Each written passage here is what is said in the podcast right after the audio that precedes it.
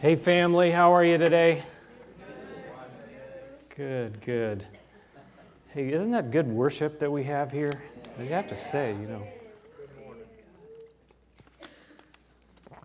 Uh, there was a young woman, and she went to her pastor, and she said, Pastor, I have a besetting sin, which something that you know, really sets you back. And she said, I want your help. She says, I come to church on Sunday and I can't help thinking that I'm the prettiest girl in the congregation.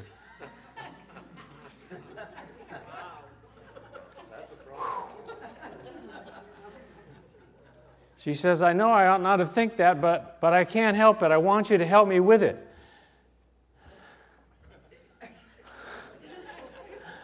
And the, and the pastor said, he told her this, he said, Mary, don't worry about it. He said, in your case, it's not a sin, it's just a horrible mistake. oh my. I want you to turn with me. Let's start in, the book of Proverbs uh, before we get to the book of John. Proverbs chapter 16. Familiar verses, but I want you to see it for yourself. Proverbs 16 and verse uh, 18, starting in verse 18. These are verses, again, that you know, at least especially verse 18. But it says this pride goes before destruction, a haughty spirit before a fall. We kind of misquote that. Usually we say pride goes before a fall, but that's kind of cutting out the middle there. Pride goes before destruction, and a haughty spirit before a fall. Verse 19 Better to be lowly in spirit and among the oppressed than to share plunder with the proud. Whoever gives heed to instruction prospers, and blessed is he who trusts in the Lord. Whoever gives heed to instruction prospers. Another, who's willing to listen and, and learn will prosper, and blessed is he who trusts in the Lord. Now let's turn uh, back to the Gospel of John, chapter 9, where we left off. Talking about the Pharisees and, and the man born blind who was given sight. And the man, if you recall, the man said this He said, One thing I know, I was blind, but now I see. This is what he, he said. He said, I know. There's one thing I know. I know this. It's not like I had to learn this. It's like, I know this. I was blind, but now I see. But the Pharisees, they had so much attitude. They were so proud and arrogant. And, you know, they, they used fear and intimidation, didn't they? To try to get what they wanted. They would belittle, they would hurt people, they would abuse people. They thought that they were the experts. Now, that's what they thought about themselves. They really, I think they believed it too. They believed that they were the experts. And, you know, how could you tell us anything? In fact, if you do try to tell us anything, we're just going to throw you out. We're going to excommunicate you. We're going to get rid of you. There's a, a saying, and perhaps you've heard this saying, that says there are none so blind as those who will not see. Any of you heard that before? None so blind as those who will not see means you won't you don't want to see. None so blind as that. And, and Paul said in 1 Corinthians 10, he said, Therefore let him who thinks he stands take heed lest he fall. Let him who thinks he stands. So it's what we think and what we believe. Again, this is kind of a funny story about this girl, but you know, she had this idea about herself, and it was a horrible mistake. And the Pharisees, they had these ideas about themselves too. But it was a horrible mistake, and you have to be careful what you think about yourself too. You know, our society wants us to think, you know, about ourselves all the time. We need to to focus our eyes on Jesus. So let's, let's pick it up, and we're going to look at verses 35 through 39 just for some context. We're actually going to look at verses 39 through 41. But Jesus heard that they had thrown him out. These Pharisees threw him out, the man born blind who was now seeing. And when he found him, Jesus found him, he said, Do you believe in the Son of Man? Who is he, sir? The man asked. Tell me so that I may believe in him. And Jesus said, You have now seen him. In fact, he is the one speaking with you. And then the man said, Lord, I believe. Lord, I believe. And he worshiped him. That's the place where we need to be. We're going to start with, with that statement. And at the end of this message, we're going to look at somebody else who, who, who makes a similar kind of statement in, in contrast to these Pharisees and their pride and arrogance. Do you believe? He said. He said, Lord, I believe. And he worshiped him. Now let's look at verses 39 through 41. That's the kind of the context here. Jesus said, For judgment I have come into this world, so that the blind will see, and those who see will become blind. And some Pharisees who were with him heard him say this and asked, What? Are we blind too? You have to kind of put their attitude on top of that. And Jesus said, If you were blind, you would not be guilty of sin, but now that you claim you can see, your guilt remains. You claim that you can see. Jesus said, I came into the world and, and, and, he came to bring judgment. In other words, he, he came to kind of show this dividing line to, between those who were blind and those who, quote unquote, could see or thought they could see. And that's what he's doing here. That's what he's talking about here. But he says he came so that the blind could see, so that the blind will see. And again, we have to make this distinction about those who are blind and know it, and those who think they can see, but are really blind and don't know it. That's kind of the, the thought that Jesus is addressing here over and over again, in the, even in these uh, few verses. One of the reasons that Jesus came was to give sight to the blind. That, was, that would be the proof that he was Messiah. And sure enough, that's what he came to do. And here he talks about it. And again, we know that he gave physical sight to this man, but, but there's much more than just physical sight it's actually more important. Spiritual sight is actually more important than physical sight is because these Pharisees, they could see physically, but spiritually they couldn't see anything. They thought they could. Take heed who thinks he stands, lest he fall. So that the blind will see, those who admit that their blindness, those are the ones that can find sight in Jesus, David Guzik said. But those who see, who claim that they can see, but really can't see, it's, it's like they will become blind. In other words, they will kind of seal themselves or shut themselves up to this blindness. Like the blindness that they already have, it, it becomes kind of more, it, kind of, it, it cements it. Listen, I don't need that. I can see perfectly, I can see just fine. If I took these glasses off and I just began to tell you that I could see just fine, I would be like so, it would be ridiculous. Because I can't even, I wouldn't be able to see that, I could see you, but I wouldn't be able to see if you're laughing at me or angry at me. I wouldn't be able to tell. But if I just walked around and said, Yeah, I can see just fine, and the DMV says, Well, we don't, you know, you're, you know, put your face up to this little box and tell me, read those letters. And then I'd say, well, uh, yeah. Yeah, I see them. They say, well, we can't give you a license. You think you can see, but you can't really see. You think you can. I could convince myself of that, but it's ridiculous. But I realize that I can't see, so I go to the doctor and I say, Doctor, I can't see. And they give you a prescription, right? And they help you. That's kind of what, what Jesus is getting at in this whole, the flavor of this whole passage. Those who realize that they can't see and admit it, kind of show that they need and they see that they have a need, they have the opportunity, they have the option, they have the, the you know, the, this place where they can go and find Jesus and their eyes can be opened. But if, if we think, you know what, I don't really need all that, I don't need all that Jesus stuff. I, or, or, man, I'm, I'm so good with Jesus. You know, like I told you the story a long time ago, someone tells me, Yeah, me and the man upstairs, we have this agreement. Oh, really? Well, tell me about it. Don't try to preach at me, the answer was. I just asked you to tell me what your, you know, agreement is with this, the man upstairs, whoever that is. Where do you live, anyways?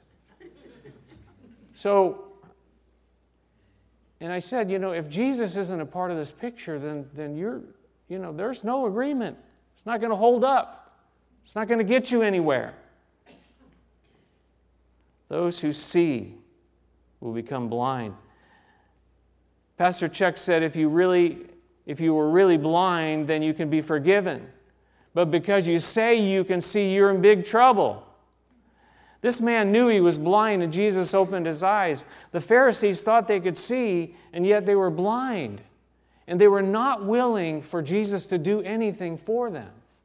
That's where the problem is. They're not willing to let Jesus open their eyes. It's an attitude of heart, it's a, it's a willingness and openness. God, okay, maybe I can't see. Maybe, maybe in humbling myself, well, I'm not sure if I can see or I can't see, but God, I ask you to open my eyes. I want you to open my eyes. Instead of just saying, you know what? I can see perfectly fine. That's what we see in verse 40, isn't it? Where the Pharisees, there were some there who were with him, they heard him say this. Seems like they had Pharisees planted just about everywhere to kind of keep control over people. And there were some there when Jesus was talking with this man and the people that were around him. And they said, they heard him say that, and they said, What? Are we blind too? You know, it's just like this attitude that they had. You know, are you insinuating? Are you insinuating that, that we are blind? You know, don't you know who we are? Don't you, don't you see? And, you know, sometimes we come up with people who, who are like that. You know, they don't want to see anything. And don't you know who I am? You know, the, the, the Pharisees, someone said this about them and said, We are the constituted, the recognized guides of the people in spiritual things. We are the authorities, we are the ones who know. So sometimes knowledge is a good thing, but sometimes knowledge is, you can get a little proud. And you can actually be blinded by the amount of knowledge that you have. That's kind of what they were happening with these people here. Paul, in the book of Romans, Paul, you know, he's dealing with the Jews, and he says this He says, If you are convinced that you are a guide for the blind, you're convinced of that, a light for those who are, in the dark, an instructor of the foolish, a teacher of infants, because you have in the law the uh, embodiment of knowledge and truth. He says, You then who teach others, do you not teach yourself? He says, You know, you, you think you're all these things, but you're not even listening to it for yourself. You're not, you're not applying it to yourself. It's easy to get up and teach and apply it to everybody else. But, but if you don't apply it to yourself, what good is it? It's easy to share with somebody else what you think you know, but have you applied it to yourself? Do you, does it even affect you at all, me at all? You know, you, you know what I'm saying here? Kelly likes that when I say, you know what I'm saying? I don't know why. He thinks that's funny. You know what I'm saying?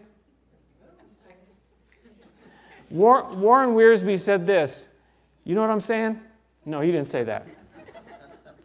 He said the Pharisees were blinded by their pride, their self righteousness, their tradition, and their false interpretation of the Word of God. They were blinded by their own false interpretation of the Word of God. They took these things and they, they went way beyond what the Bible actually said and, and added all kinds of stuff. Verse 41 in answering their question, he didn't, he could have said, you know what, you guys are such losers. But he said this he said, if you were blind, if you were really blind, and blind in the way that he's talking about here, you would not be guilty of sin. But now that you claim you can see, now that you claim you can see, your guilt remains. It's kind of interesting the way he's speaking here. And sometimes Jesus speaks like this, like he spoke in parables, and you had to really listen carefully. What are you trying to say here? He says, if you were blind, you would not be guilty of sin. In other words, I think what he's saying, if you were blind and you wanted light and you saw your darkness and you saw the need for light, you wouldn't be guilty of sin because you would call out to Jesus and be forgiven. But now that you claim that you can see, your guilt remains. In other words, you're, you're not even willing to open yourself up to the forgiveness that, that only Jesus can, can bring. The light that Jesus brings, the opening of our eyes. Jesus is the one that does that.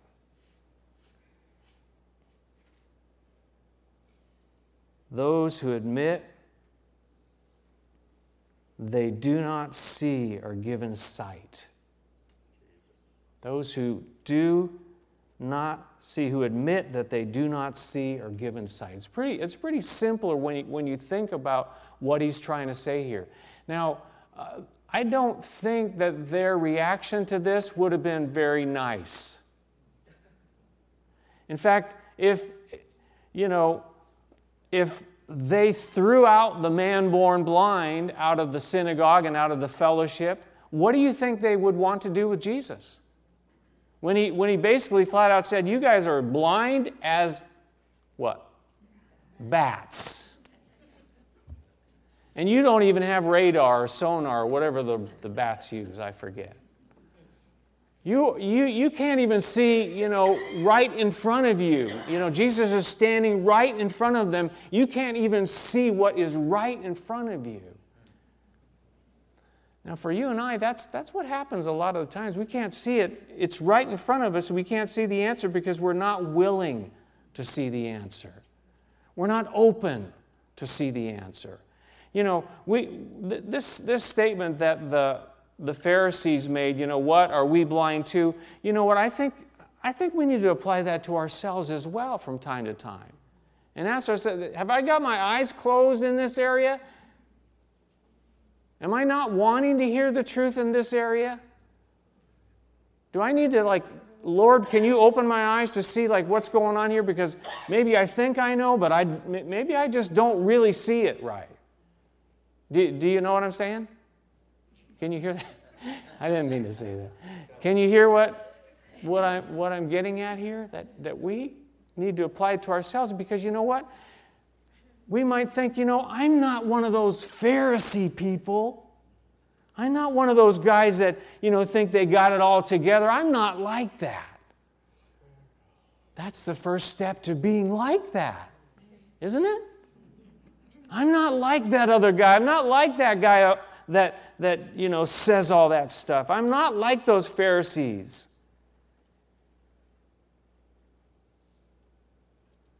Those who admit they do not see. But if you admit that you're blind and sinful and that you need a Savior, then your sins can be forgiven. You can be saved. That's pretty important. There's a, another verse in Proverbs, I'll put it up on the screen for you. It says, Do you see a man wise in his own eyes? There's more hope for a fool than for him. Whoa. Do you see a man wise in his own eyes? Yeah, it makes me think, you know, sometimes we have, you know, my wife and I have conversations. And, you know, I am so convinced that I know that this is what happened. And she is so convinced that she knows that that is not what happened, that this happened. Any, any of you understand that? You ever kind of.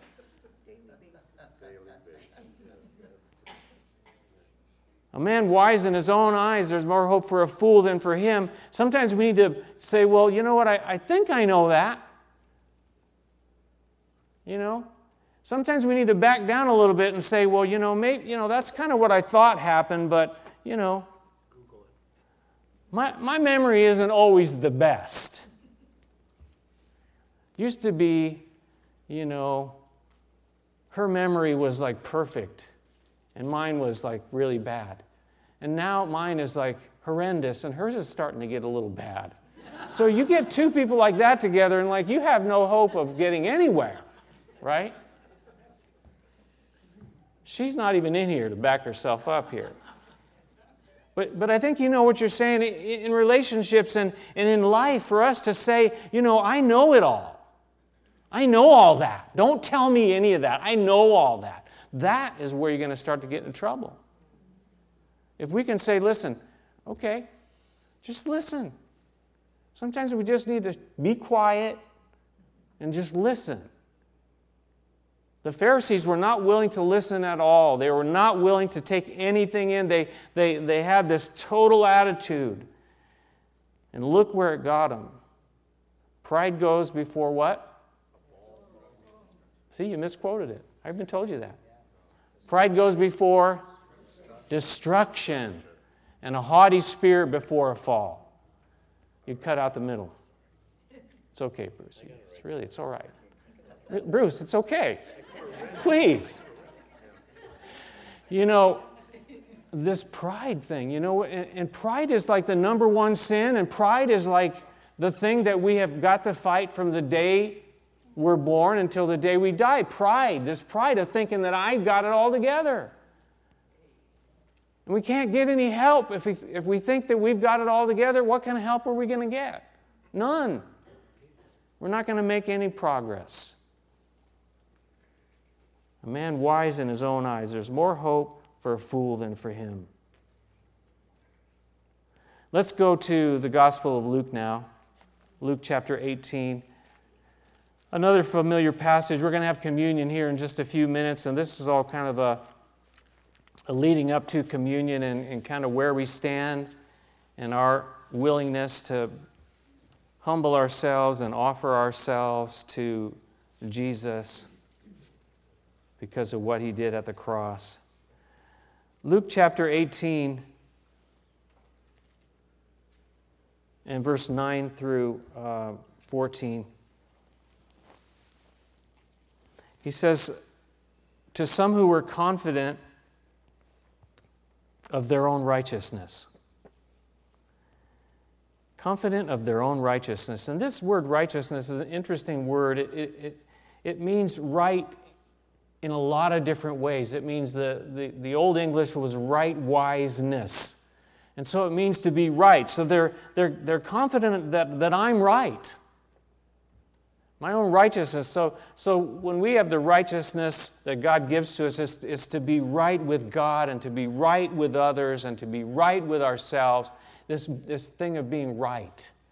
So he says to some who were confident of their own righteousness that they were right, and they looked down on everybody else, Jesus told this parable. Two men went up to the temple to pray. One a Pharisee, who we've been talking about, and the other a tax collector.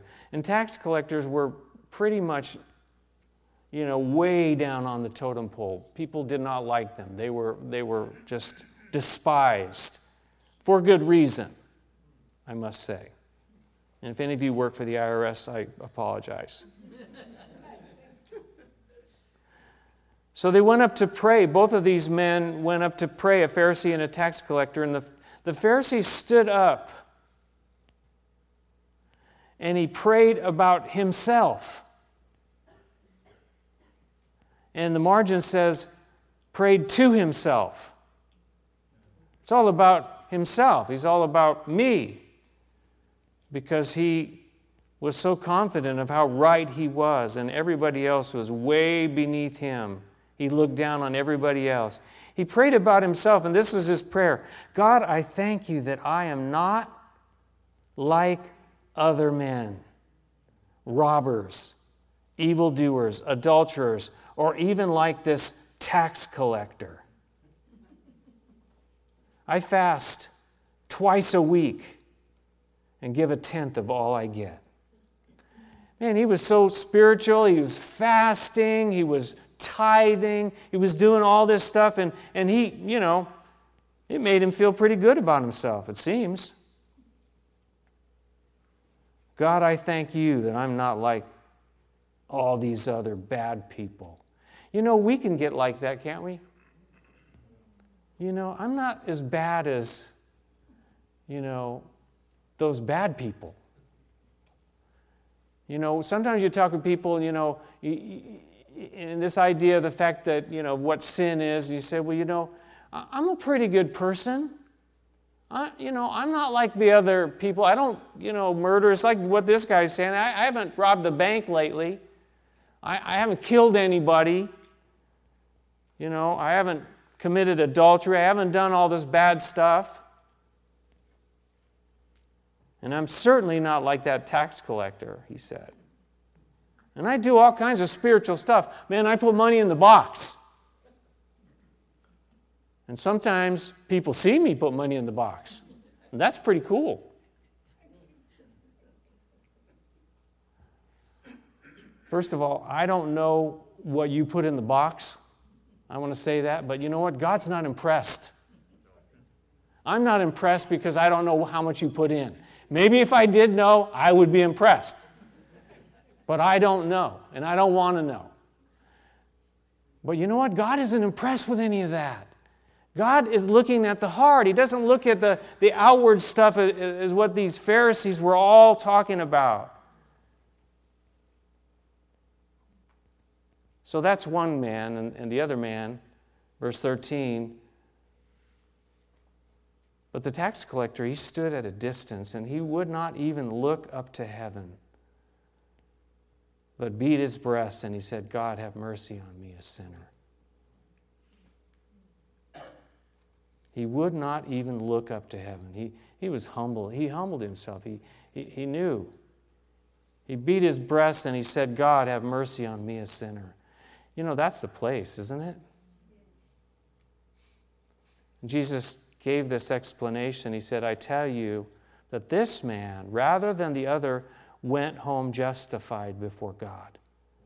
Went home right before God. For everyone who exalts himself will be humbled, and he who humbles himself will be exalted. It's different math. It's not USA math. The way up is down, and the way down is up. That's, that's the math that, that Jesus has. God, have mercy on me, a sinner.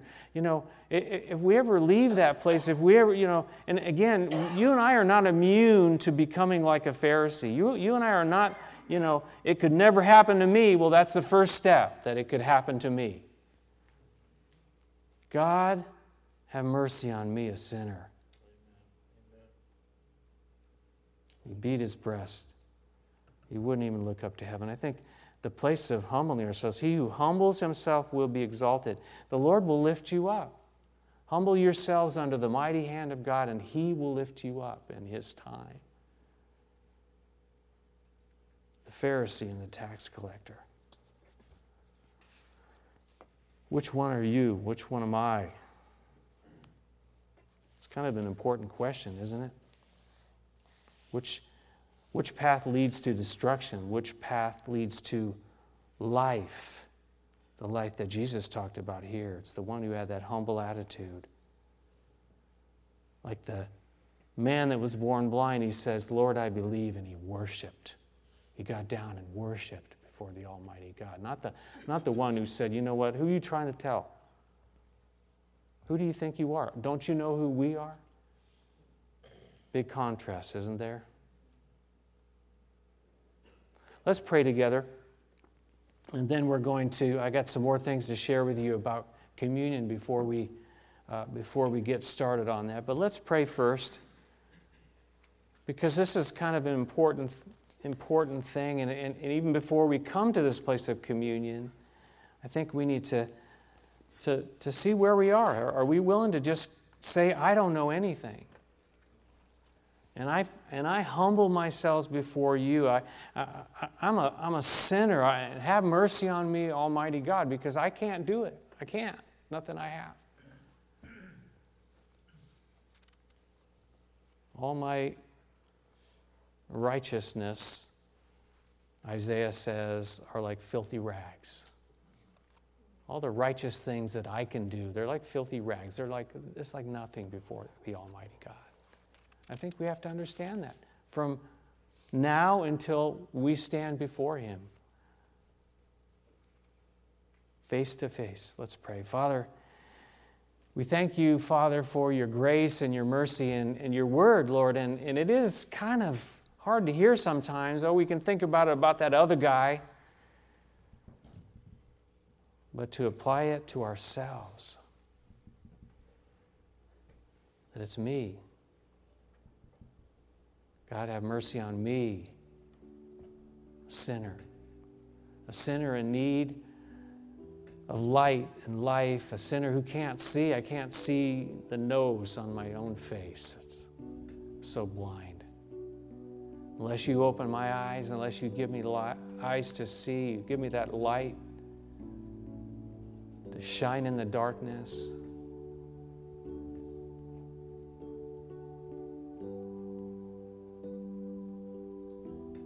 Humble ourselves before you, Almighty God. Humble ourselves before you our great and awesome Savior, the King,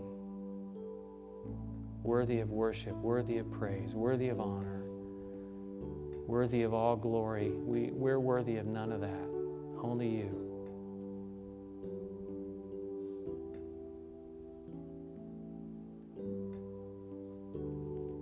Lord Jesus, I pray that each one of us would just take a moment and, and think and take that place before you that we would prepare our hearts for communion. As we come to the cross, that the place where we can be forgiven, we can be washed and cleansed, where life was given to us through the death and the resurrection of our Savior Jesus.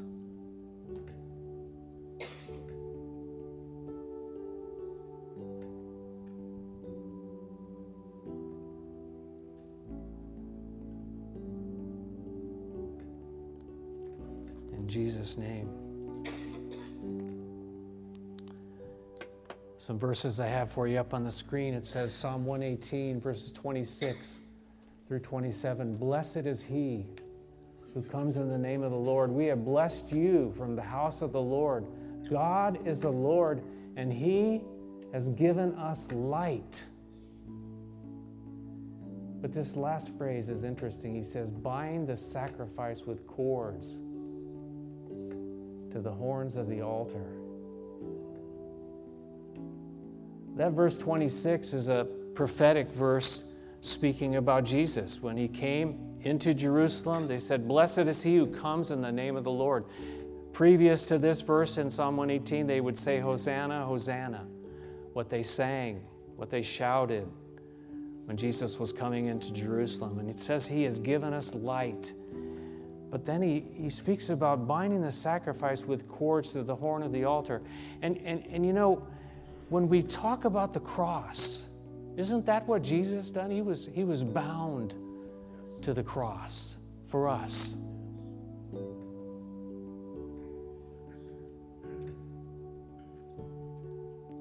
But, you know, it, it's good for us to know that, but how do we respond to that?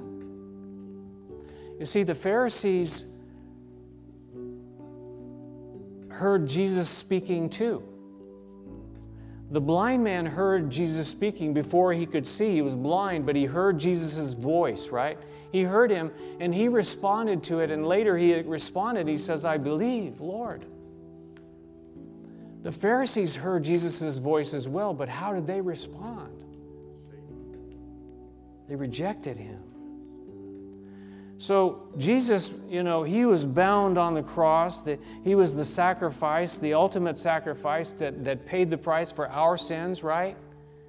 But, but how do we respond to that? We just say, oh, that's cute.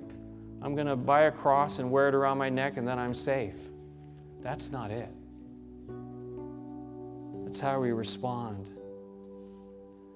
I got a few quotes for you here from a few preachers of yesteryear. Matthew Henry, he said, The sacrifice we offer to God in gratitude for his redeeming love is ourselves.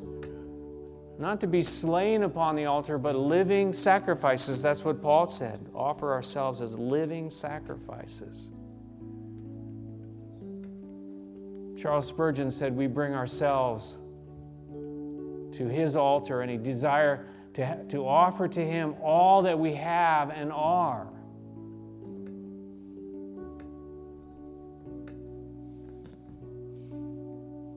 And one more. Somebody named F.B. Meyer. And this is a prayer. It is well to be bound. He says, Wilt thou bind us, most blessed Spirit, and enamor us with the cross, and let us never leave it.